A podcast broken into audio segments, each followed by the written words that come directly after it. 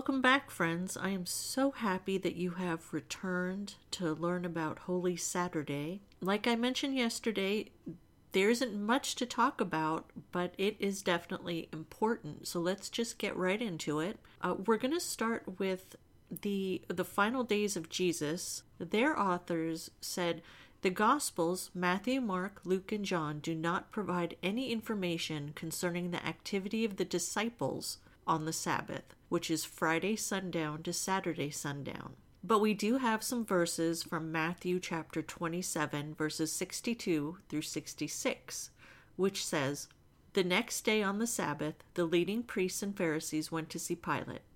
They told him, Sir, we remember what that deceiver once said while he was still alive. After three days I will rise from the dead. So we request that you seal the tomb until the third day.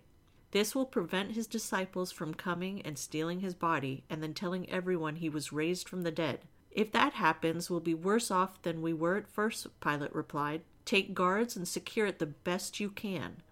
So they sealed the tomb and posted guards to protect it. The note for that section in the Bible says the religious leaders took Jesus' resurrection claims more seriously than the disciples did. The disciples didn't remember Jesus' teaching about his resurrection but the religious leaders remembered and took steps they thought would prevent it, or at least a fabrication of it.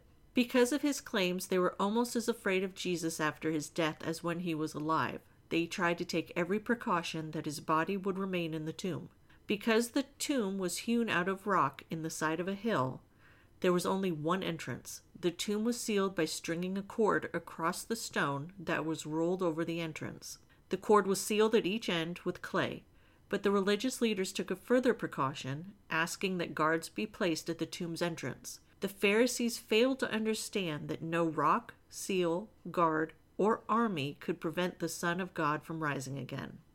So that's it for Holy Saturday. Please join me tomorrow, friends, when we learn about Resurrection Sunday or Easter Sunday.